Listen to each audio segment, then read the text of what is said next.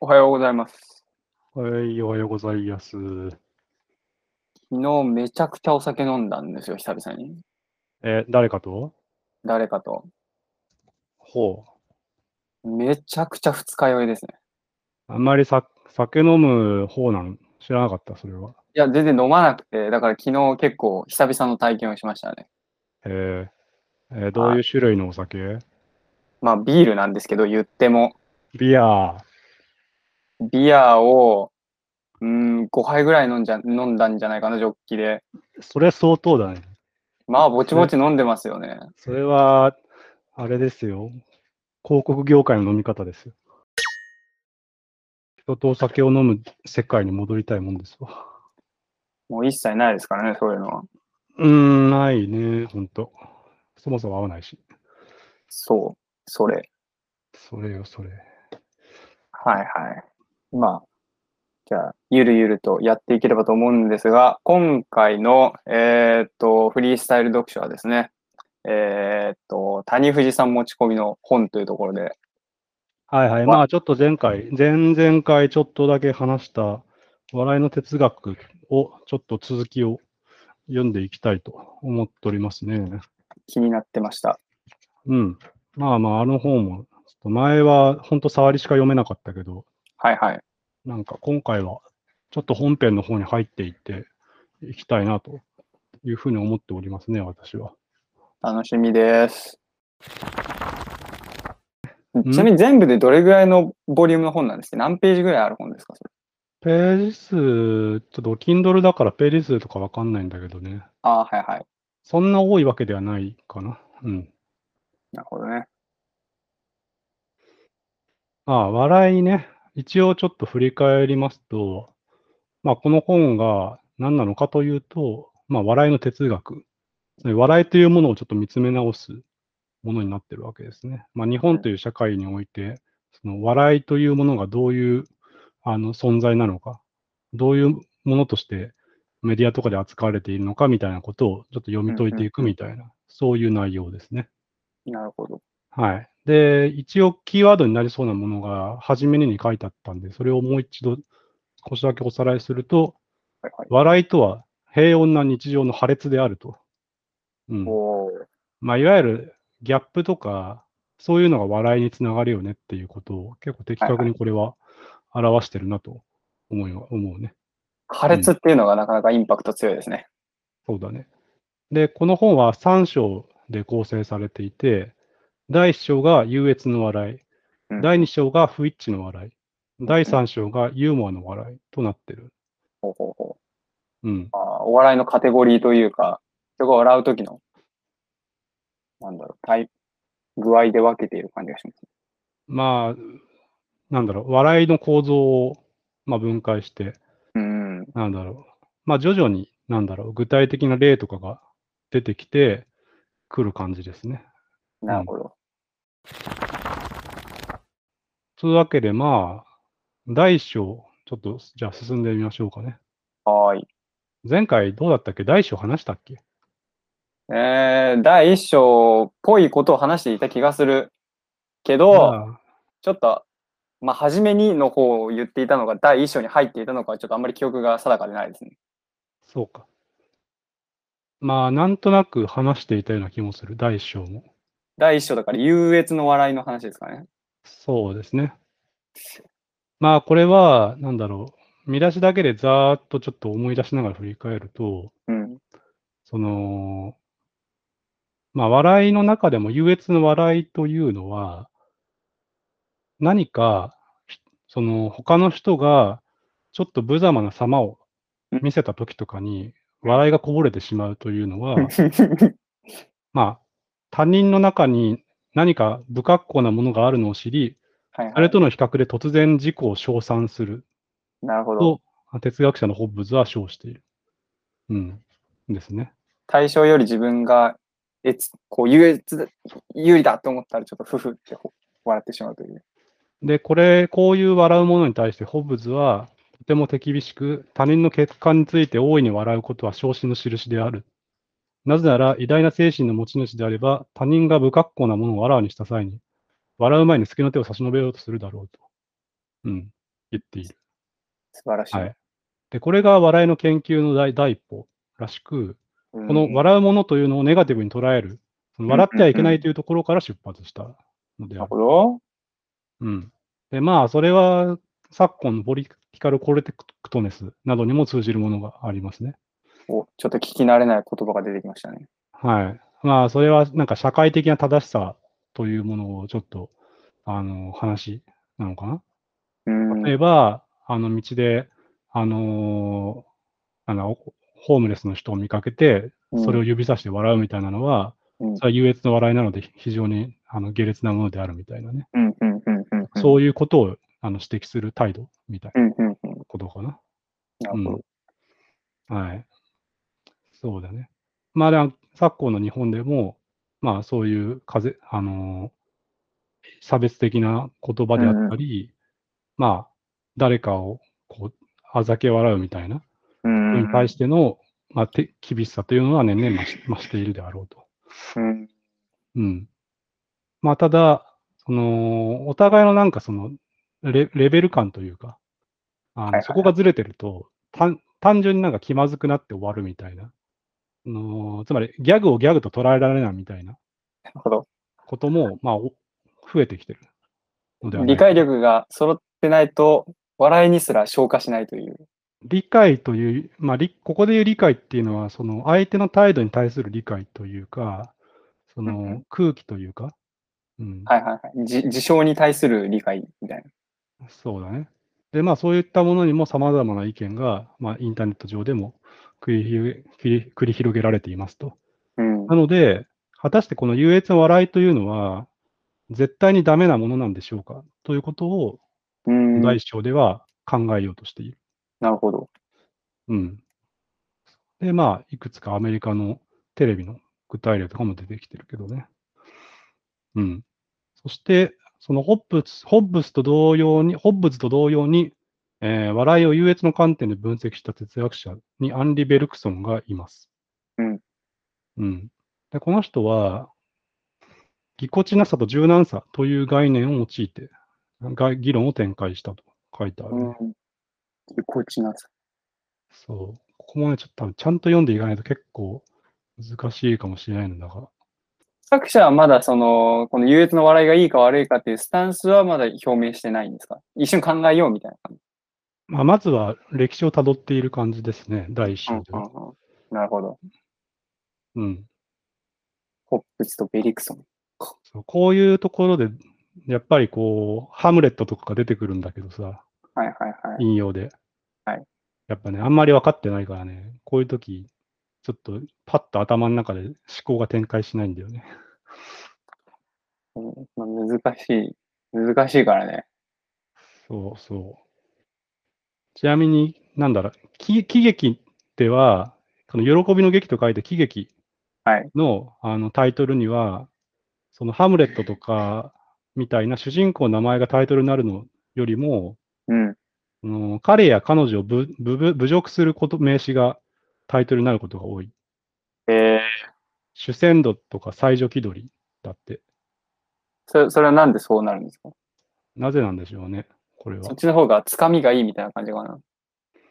うん。そう。まあ、人間が機械の見せるようなぎこちなさをあらわにするとき、人は笑う、あるいは笑われるのだと考えている。うんうんうん。そう。そしつつまり、ここでの笑いとは、懸念の表面であり、強制の表現である。また、笑われるものとは社会の心配の種ということになる。うんうんうんまあだから、主戦度ってタイトルは、その、まあ多分は主人公がすごいなんか金にがめついやつで、はいはい。なんかそのこ、その性格によっていろいろなトラブルが巻き起こっていくのだといんうんう展開なのかもしれないが、まあ、そういうことを、まあ、喜劇化することによって、まあ、社会でこういうのやっちゃダメだよねみたいなことを、なんか教育するみたいな、そういう側面を持ってるのでないかということなうのんかうな。んうんうんうんう。そうんなるほど。ただ、ベルクソンはこのことについて注意を促していると。うん。うんうん。まあ、つまりこれはレッテル張りなわけだからね。うんうんうんうん。そうそその人誰かが転んだときに、その人を笑っているというよりも、その人の失策が出現させた間抜けなるものを笑っているのかもしれない。なるほど。うん。そう。まあ、つまり単純化しているのではないかと言ってるのかな。その人がうんうんうんどういう背景を持った人間なのかとか、うん。あの、まあ、どういう性格をしてるかとか、どういうことをしてるかとか、そういうの全部抜きにして、というよりはそういうところに意識を向けることをやめさせて、その人の、その、失敗した瞬間みたいなことを、その一瞬にだけ切り取って、間抜けさに目を向けさせるということ。うん。それは、あの、危険じゃないのっていううことん。なのかな、だから。うん。そういう、間抜けというふうに他人を笑う笑いというのは、そういう枠越しに他人を見るように私たちを促しているのである。まあ、つまり笑いは、ちょっとある種そういう単純化に誘導してるんじゃないかっていうことをう言んってるね。まあなるほど。うん。これはキャラとかもそうかもね。いわゆるオカマキャラで笑いを作るとかもあったじゃはんいはいはいはい。それでちょっと、あの、問題になったりもしたけどさ、最近、テレうビで。ん。うん。その、ステレオタイプで笑ってはいけないっていうことかな、だから。うん。まあなんかそういうこと言ってそうな感じがありますね。うん。そうかな。というか、もうこれをそんな、ずーっと昔からまあ考えてる人がいると。うん。そうそう。まあだから、これもなんか社会、社会の、なんかルールというかマナーというか、うん普。通こうでしょみたいな常識うん。に、を、になんかこう、誘引することに笑いが使われているのではないかということを言ってるのかね、うん。これは。そう。で、このベルクソンは、あくまで、笑われる当人の非難されても仕方がないような行為を笑いの対象にしている。うん。ほう。えーっと、うん。具体的には何があるんだ、それって。まあ、なんだろうね。例えば、何かしらのなんか、悪いことをしようとして失敗したとか、なんか、あるいはその人の性格、なんか、良くない性格の部分が原因で、何か自らひどい目にあったみたいなうん、とかを言いたいのかね。うん。まあ、賭博、賭博、博打好きとか。まあ、ただ、あの、肥満とか、どもりとか、その体が、にコブがあるとか、うん。そういう人の身体的特徴にも、まあ、生きているものの上に貼り付けられた機械的なものと論じていて、うん。うん。まあ、多分今だったら、普通に批判されるようなことも書いてると。うん。うん。そうそう。まあ、なので、多様性を尊重する現在の世界の動向とは逆向きのベクトルを彼の笑い論は有している。うん。うんまあ、これは時代なのかね。なんか、当時は、なんかごく自然に差別してたみたいな。うん。そういう世界か。うん。多分、そう、哲学を読み解いていくっていうのは結構時代的背景とかも考えなきゃいけないのね。うん。やっうん。うん。まあ、今がむしろすごいというのもありますよね、きっと。このいろんな人を、こう、いろんな価値観を認め合うというのは、実はかなりすごいことで、まあ、むしろ昔のそういう違う、社会的に違うから差別というのはむしろ自然なのかもしれないかというのは、ふと思ったり。まあ、そうそう。なんか差別っていうのは、差別する側からしたら、それはあなたを差別してるのではなく、ジョークですよと言ってくるわけだ。はいはい。そういう非対称性は今のああ、結構いろんなところで発生してると思うね。うんそういう無自覚の差別というやつ。あるなあ、そこが一致してたらね、ある程度そのなんか、そこ笑っていいのって思うところでも、まあまあ、なんだろう、そんなにひどいことにはならなそうだけど、そうっすよね。そうそう。なぜ私たちは笑われたくないのか。うん。これは、まあ、さっきまでのポリティカルコレクトネスの視点での、まあ、笑いというものを掘り下げていくみたいだね。そもそもなぜ、この優越の笑いというのが発生した場で、わ笑われる側になりたくないと思うのかうん。なぜそれを恥ずかしく、惨めで情けないと思うから。うん。で、それは、あの、自分を不格好なものとか、出来合いの枠、まあ、ステレオタイプに決めつけられる。そういうことが恥ずかしいと思うからであると。うん。まあだから、たまたま転んだところをたまたま人に見られてしまうことうん。それは、ああいつは転ぶから不注意なやつだというふうに見られてしまう。うん。それは恥ずかしいと、うん、いうことだね。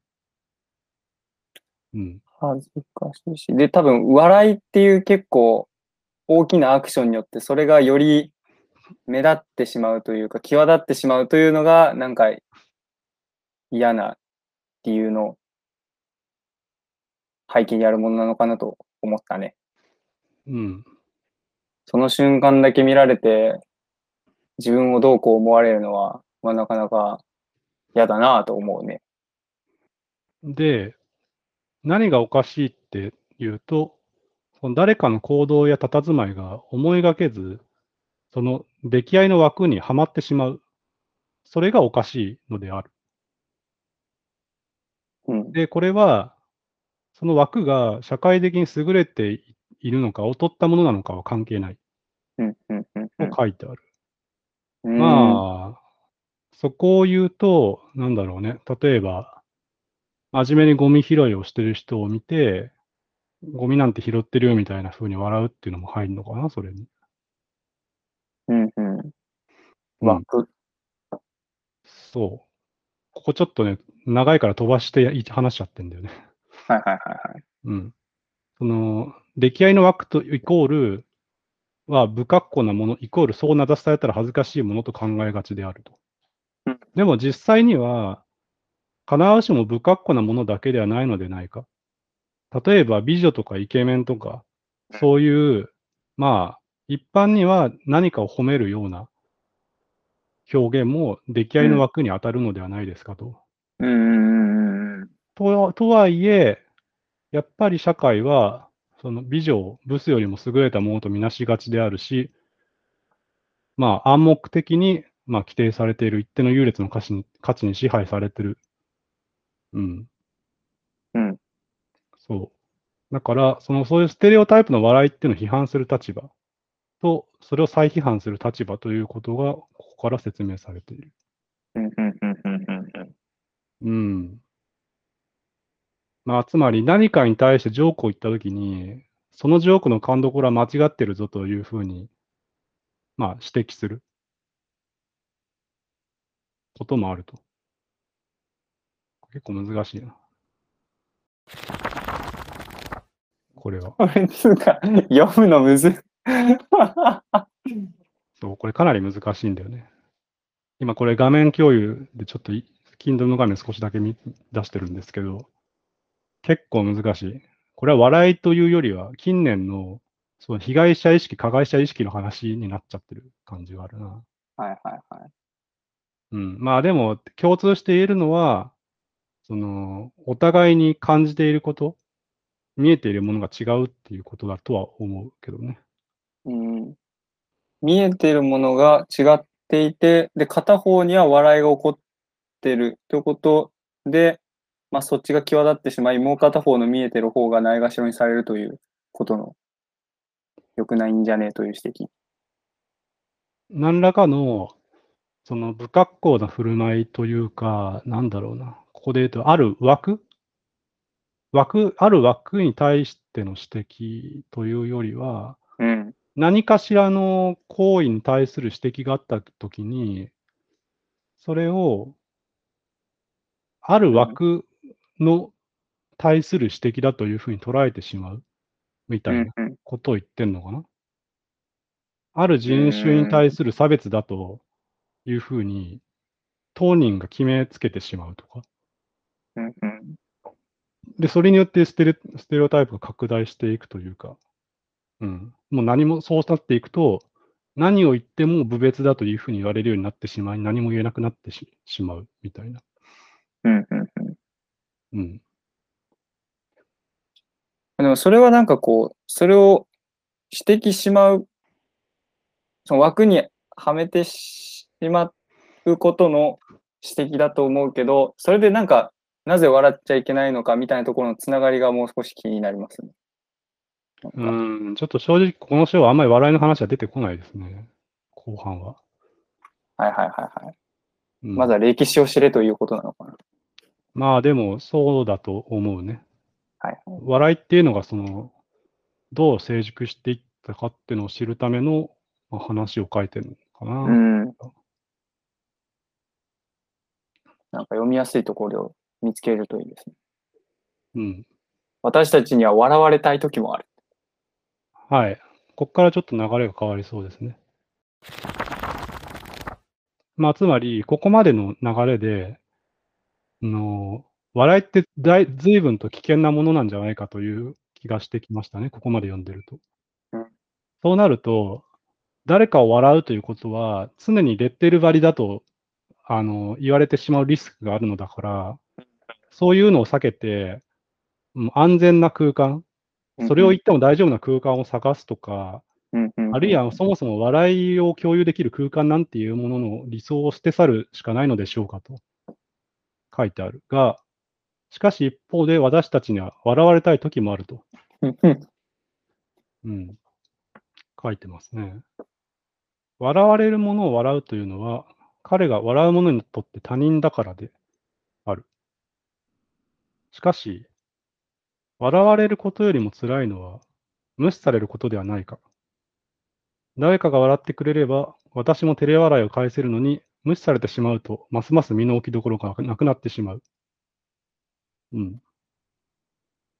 何の話してるんだ。うーん。おわここでお笑い芸人の話が出てきましたね。うんお笑い芸人は、笑われることによって笑わせることがある。うんこの場合は、この笑われるという行為を、にことで、彼女は笑わせるものになる。それがつまり芸人になり得るからである。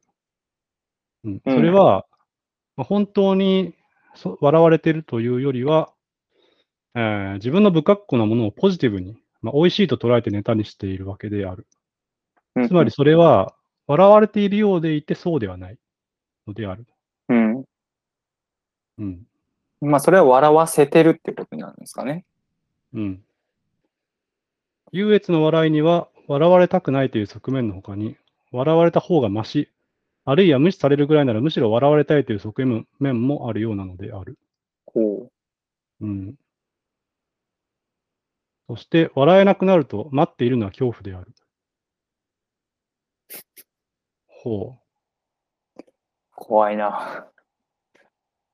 う。なぜだろう。ここで言う恐怖とは、自分の力では逃れることができない、何らかの法則に支配されると思わされている時に生じる感情である。まあうんそうね。存在しないお化けとかが襲ってくるとか、もう防ぎようがないからね。これは確かに怖いが、えー、これは何を言いたいんだ自分でどうすることもできないものに対しての恐怖か。うん笑わせれない、無視される、で、その無視から脱せれないとなったら、まあ、恐怖だな。えーここで政治家、思想家、エドマンド・バークは、恐怖を曖昧さのうちに捉えた。えー怪物や幽霊が怖いのではなく、怪物や幽霊がはっきりした観念を描けないから怖いのである。得体の知れなさってやつだよね。うん。うん。なるほど。そう。これは、ねうえーん、恐怖と滑稽が紙一重であることを告げてはいないだろうか。マジそでう。ギャグとホラーは紙一重ってことかな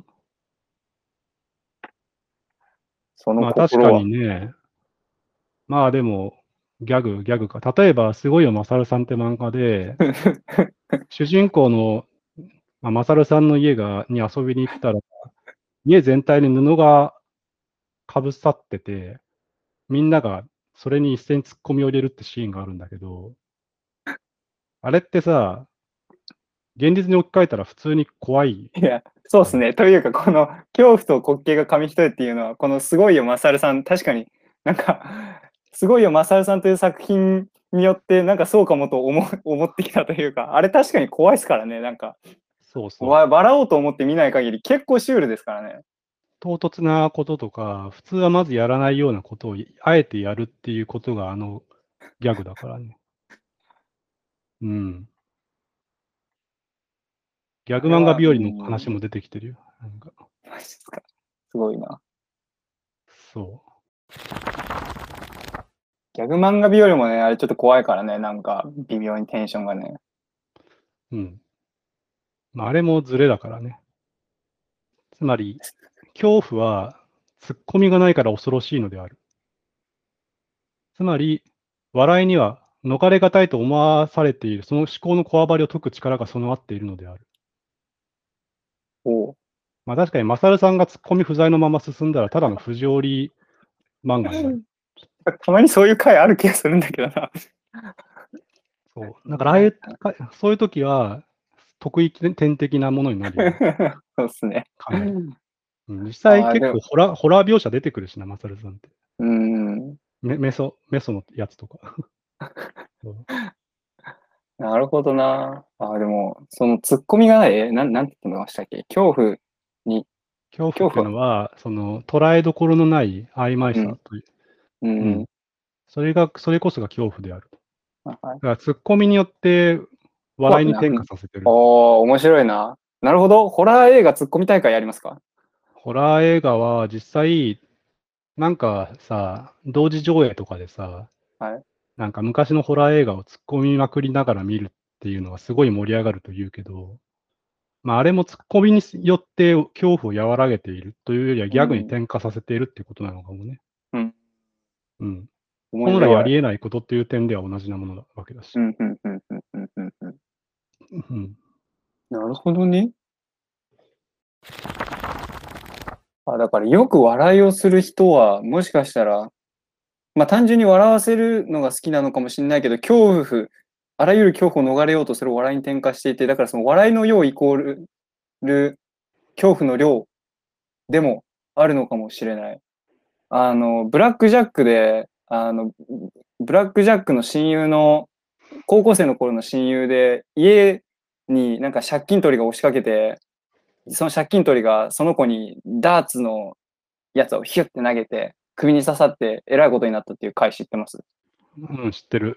ゲゲラだっけなそう、実家にその感あるわ。あ、マジですか。うん。なんかあれもだからゲラはすごい人を笑わせるのが好きでやってるけど、まあそれはなんかその分ちょっといろんな恐怖の経験が多かったりとか、なんかそういうのがあって、それを笑いに転化しようとしてるのかなと、ちょっといろいろ妄想してました。うん。なるほどね。まあ、あれは、どっちかっていうと、なんだろう、ゲラはどういう立場なんだろうね。ただ、ゲラは、ツッコミなのかそれは。ツッコミというか、その自分が感じる、うーん、恐怖みたいなものをう自分の中でツッコミを入れてお笑いに転化しているのかな。まあ確かにね、何が面白いのかというと、すごくなんかどうでもいいようなことに注目して笑ってたような気がするね。うん。なんか。そうまあ、そうね。確かにそうかもしれない。まあ、だから、みんなから怖がられてる、えー当時のブラック・ジャックとの友達になれたと。うん。うん。そうかもね。うん。という妄想をしてしまいましたね。はい。で、ここから、次はちょっと別の、また話になってて、綾小路君まろの話になってるね。ほう。うん。まあ、綾小路きみまろの芸というのは、主に、まあ、中高年の男女をネタにして、そういうああるあるネタでいじりま、いじり倒すっていう芸風だよね。そうですね。うん。で、それを見て笑っている観客というのは、笑うものであると同時に笑われるものでもあると。うんうんうんうんうんそうだよね。同世代の人たちが見に来てるわけだから。うん。うん。ただこれは、じゃあ自虐の笑いなのかというとそうではないらしい。うんうんうん。彼らは、ひみまろに笑われることによって自分を笑うのである。うん。うん笑われれ、笑われれば笑われるほど元気になってるように見える。まあ、そう見えますね。でも普通は、さっきも話したように、自分が笑われるものになるというのは、まあ、結構、不快なものであるうん。と書かれていたのに、ではなぜ笑いにつながっているのだろうか。うん。予想してみるけど、あの、きみまろさんが、多分普段、きみまろが挙げてるおばさんあるあるみたいなのは、普段のおばさん自身も感じていることで、それをきみまろが挙げてくれることで、あ、自分も同じこと考えたっていう、あ、同じ同じっていう快楽があるんだけど、それと並行して、今みたいな不快という気持ちもあるから、その不快をもう一笑いに転換することで、美味しいとこ取りをしているみたいな、そこの体験の美味しいところ取りをしているみたいな。うん。まあ、つまり、自分に対しての視点を客観視して笑っているんじゃないかと。うんうんうん他人を見るように距離を置いて眺めることができる。そして、他人の愚かしさを笑うようにして自分の愚かしさを笑うことができる。うん。うんうんでそうやって笑うことによって、その、笑う愚かしい自分自身を許して愛せるようになる。うんまあ、これは結構、心理的にも、なんだろうな、うん多分自分自身でこれができたら、かなり生きるの楽そうだなと思うね。うんうんああ、そうですね。自分を認めるっていうことだから。うんきみまろはそれを、一回その観客自分自身を、まあデ、ディフォルメしてうん、客観視できるように加工してあげるんだな。うんまあ、それによって、自分自身を無理なく客観視できるようにしてあげられてると。なるほど、なるほど。。すげえな。きみまろの見見え方変わってきたよ。それを中高年というターゲティングでやってるっていうのは、まあ、やっぱりいろいろな悩みを抱えがちだからっていうことなのかうな。ん体のことだもだったり、家族のこと、社会的なこと、仕事のことなどなど、うんそういうストレス抱えがちな世代に対して、まあ、ガス抜きをしてあげる笑いっていうことかな、だから。うんうんうん。うん。すげえな。うん。まあまあ、そうね。自分自身を笑っているのだから、結果的に傷つく人は、まあいない。まあいるかもしれないけど。うん。あそれ気になりますね。きみまろのネタでめっちゃ切れる人いるのか、検証してみたいですね。まああんまりコンテクスト知らずにいきなり見に来たらそうなるかもしれないけど、 大体の人は分かってくるだろうからね。うん。うん。そう。で、まあ、これもなんだ、その、笑いの空間である。うんそれは安全な空間じゃなくて、笑いの空間なのであると。うんうん。うん。多くのものは安全な空間を特に必要とせず、自分が笑われていることにくよくよしないで、むしろ自分を笑っているのである。まあでも、この空笑いの空間を作るのはさ多分相当な能力が必要なんだろうね。うんうんうん。うん。その、さっきから出てくる出来合いの枠の暴力性に頓着しないで済むっていう、うんうんあの笑いの空間の中ではね。うんうん。うん。すごいな。そ空間展開したいですね。う。いやー、難しいだろうな、これは。しょ。まあでも、すごくお、お笑いの上手い人っていうのは、その空間展開がすごく巧みなんだろうね。うん。やはっいぱり。さりげない会話から空間をバッと広げるんだろうな。はいはいやはっい。ぱり。もしこれが中高年でなく若い人だったら、喜んで笑われるなんてことにならないんじゃないかということうなんだん。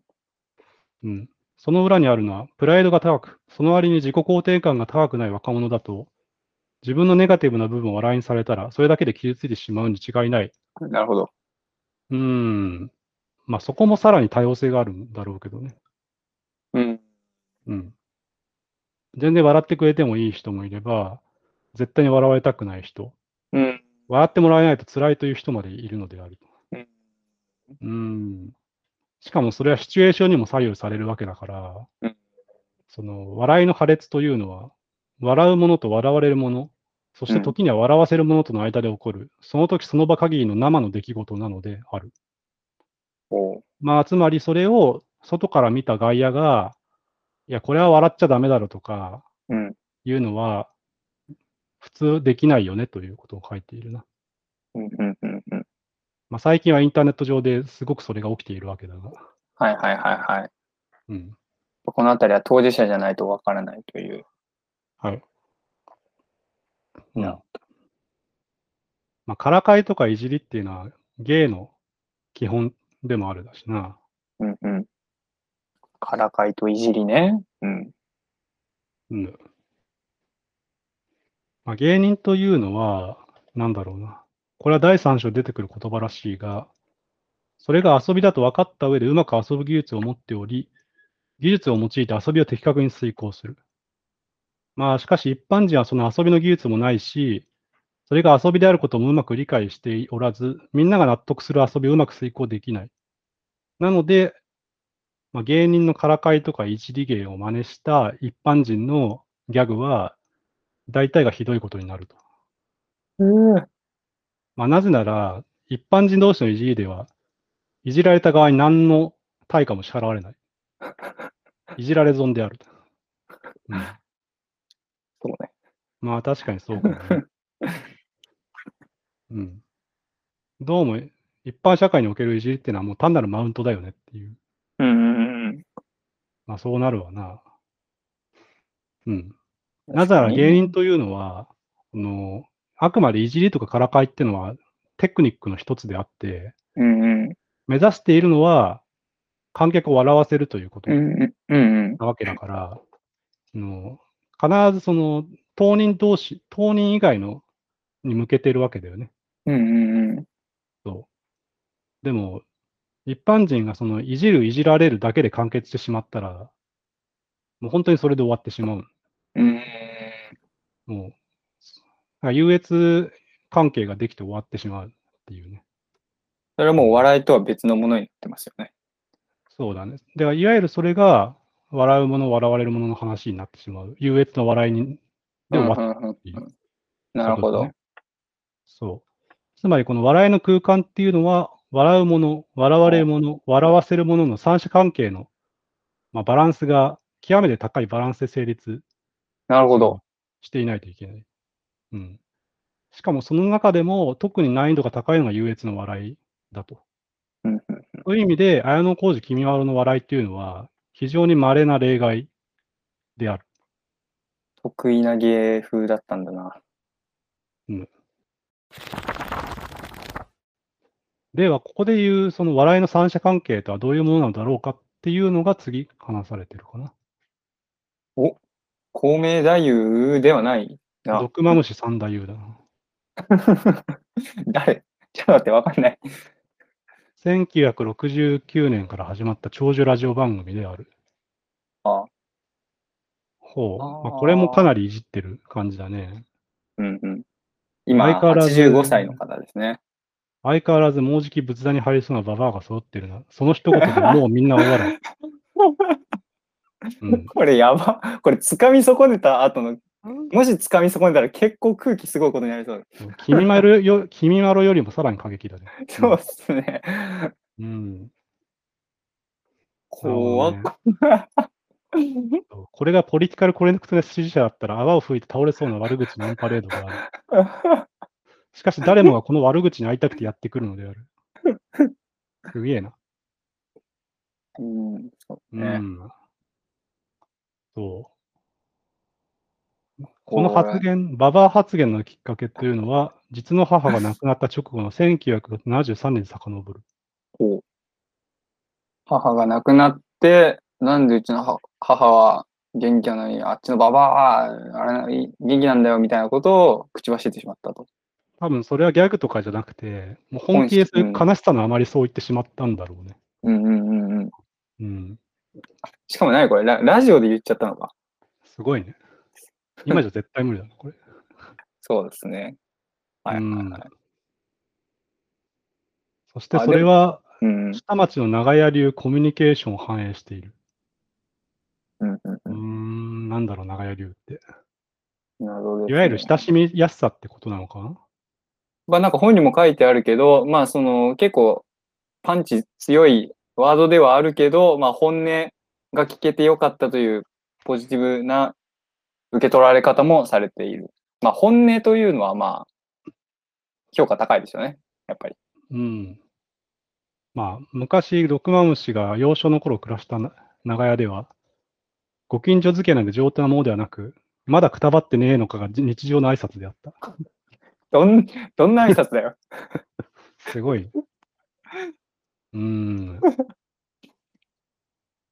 まあ、これが、あえて乱暴な言葉を言うことによって、相手との心の距離を近づける作法。あんだあ。はいはいはい。うん。まあ、だからほ、この本音トークによって、味方だよと思わせること。うんうんうん。なるほどね。あら治療ですね。あら治療、治療っていうか、うん、あら技。まあ、すごい大事な空間だよね、それは。うんうんうん。つまり、さっきまで話していた安全な空間というのは、誰かが傷つくような言葉は絶対に使わないみたいなルールを敷くことで成立するが、こっちの空間は、むしろ、あのそういう、しなんか、あえて攻撃的な言葉をもう、自ら使うことによって逆にリラックスするっていう。うんうんうん。本音だからね。本音で言っていいんだみたいな。はいはいはい。ここはそういうの言っていいんだよっていう、まあ、心理的な安全性をあかあ確。保しているんだよと、うんで。そういう空間を作り出す能力を駆使しているわけですね。うんうんうん。いや、すごいね、これは。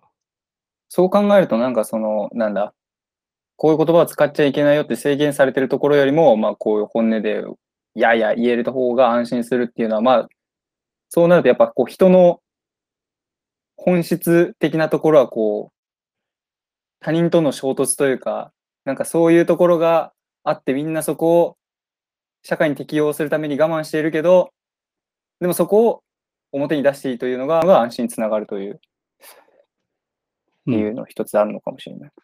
まあ、なんだろうね。もう直接言ってるみたいな。なんか、うん。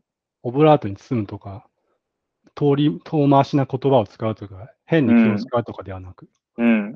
うん、ここでは直接コミュニケーションできますみたいな。うん。うん。まあ、普通、なんだ、もはやもう長屋っていうものもないし、一般生活でそんな、こんなやりとりができる場所って、まあ、ほぼないよね。多そう分っ。すね。うん。SNS 上ですら、そういうやりとりをしてるのを見見つけられてディスられたりするし ね。うん。そう。とにかく信頼が必要なんだね。だから、うん。お互いに。うん。信頼があって先に今みたいな、そのババアが成立するのか、ババアによって信頼が成立するのか、どちらでしょうね。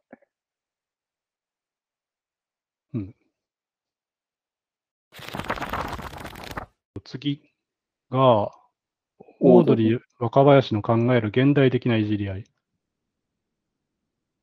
えー築地のそばで生まれ育ったんだ。うーん。それゆえ、下町コミュニケーションの魅力を知っている芸人である。うんあーつまり悪口を言い合うコミュニケーションに慣れてるってわけね。うんうんあーあー。えー親父が、なんだ少年野球のコーチ、チームに関わっていて、顔を合わすたびに、お前まだ生きていやがったのか、早くくたばりやがれ、ハゲ、うるせえなバカ野郎と悪口を言い合っている。面白すぎる。ああ常にいじり合って、でも仲良さそうっていう。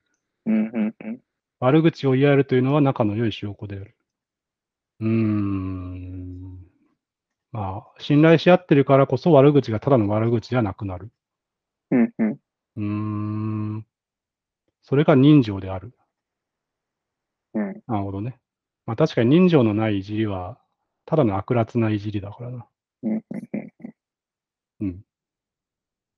まあ、オードリーも結構そういう感じで掛け合いやってるしね。なんか、うんうんうんうんうん。なんか、俺がネタ作ってお前はそれを言う、なんか披露しただけじゃねえかみたいな。とかね。あ信頼があるからこその乱暴な言い合いというよりは、この言い合いの背後に隠れている信頼の方を浮き彫りにするやりとり。うん。うーん、まあ、一回は不安をあらわにしたかのように見せかけて、その不安を払拭するパフォーマンスである。うん。うん。うんうん。うん。なまるあ、つほどまりね。それは、直接もう悪口をガンガンぶつけ合うのに比べると、ちょっと思い切りが悪いけど、それはまあ現代的で合点がいく。うん。なるほどね。あちゃんと芸にしないといけないからね。それを聞いてる人が笑えないといけないからな。うん。うん。たまにそれ失敗してるコントありますよね。え、なんか結構きつくないみたいな。まあ、そうだね。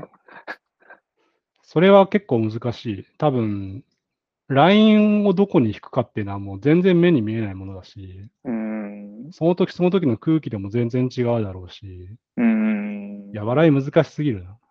うんうんうん 高度ですね。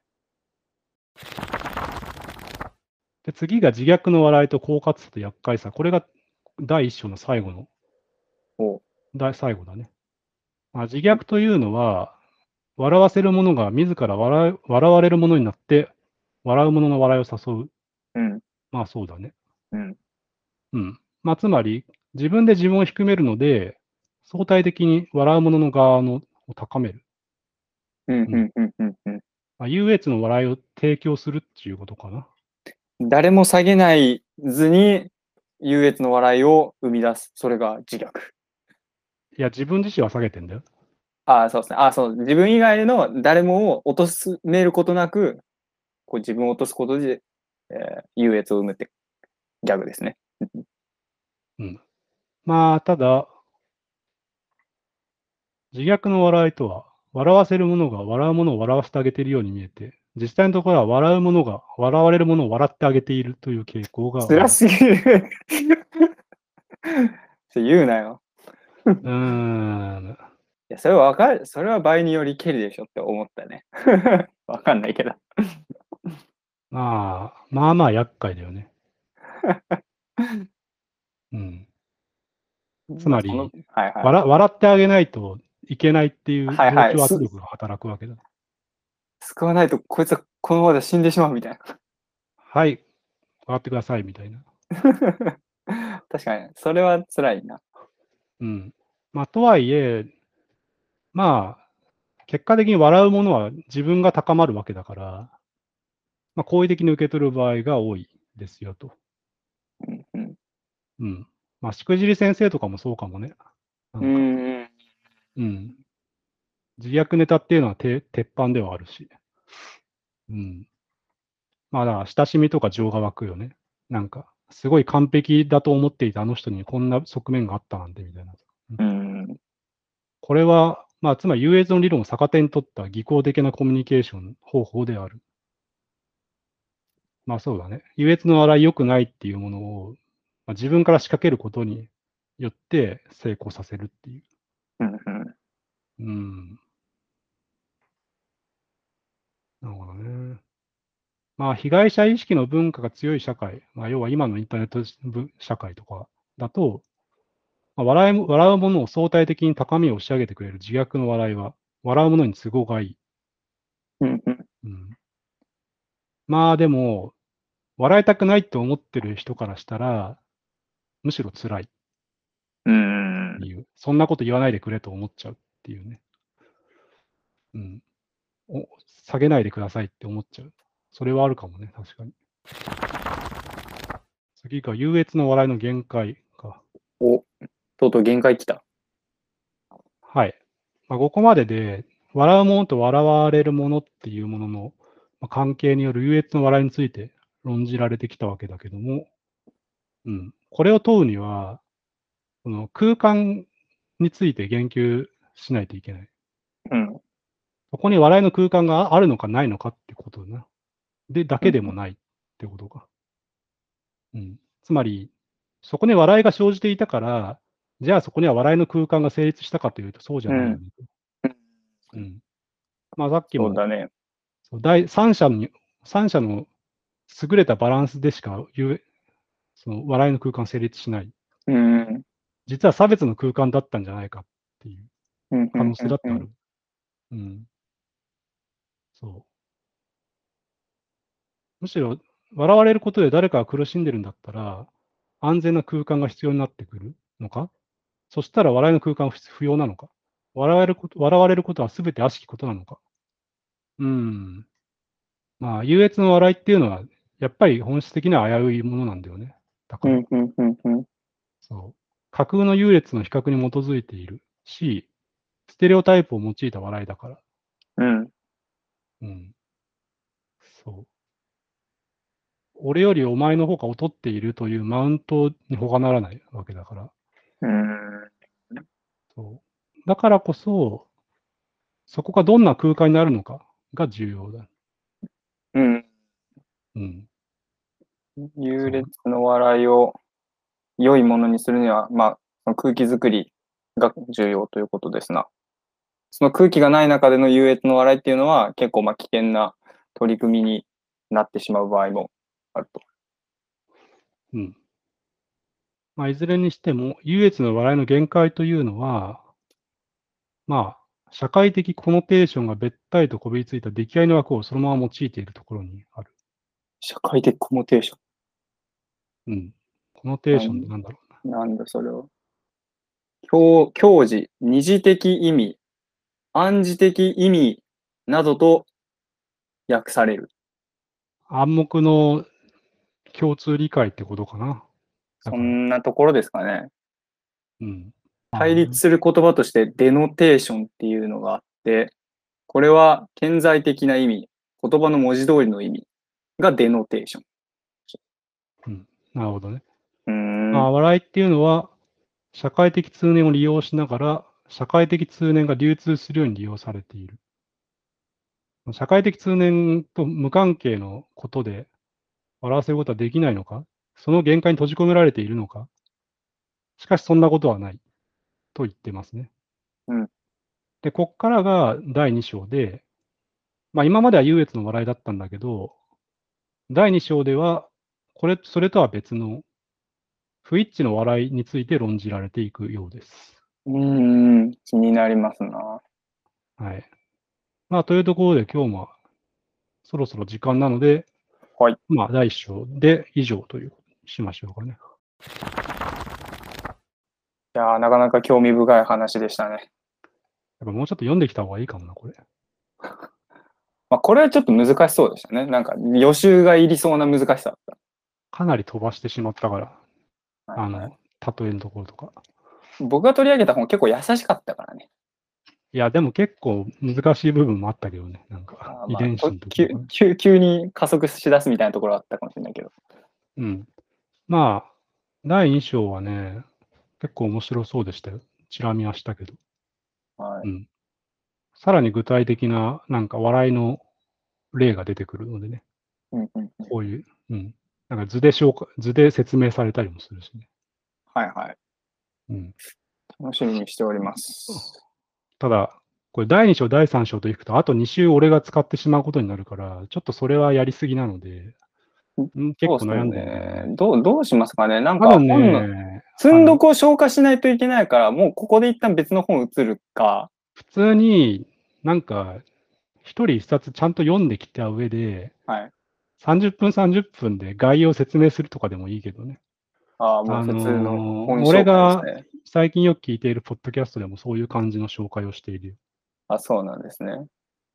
う一週まあ間。で一冊読めるかなっていう気持ちになるんですよね。まあでも今1時間で飛ばし飛ばしであったが第一章は読めたわけだから、はいはいはい。あ、じゃあそんな感じで読めばいいか。やろうってなれば多分できると思うよ。うーん。でちょっとまあいろいろ試すという体で、ちょっと来週はまたその感じやってみますか。だから、まあおのおの。うん。前々回は読まないのをその場で持ち込むというのでかなり無理があっ たが、まあ読んでくればある程度はまとめられるだろうと思うので、うん。まあ、ちょっと次は一冊読んでくるということで、やってみましょうかね、また。はい、OK です。ちなみに谷口さんは引き続き笑いの哲学を読む感じですかじゃあ、まあ、せっかくここまで読んだけど、まあ、ちょっと次の別の本にしようかな、じゃあ。うんう次はん。で、僕も別のにしよはーい。じゃあ、はいちょうど時間ぴったりだね。う。はい。じゃあそんな感じで来週もよろしくお願いします。はい、お疲れ様でした。はい、お疲れ様です。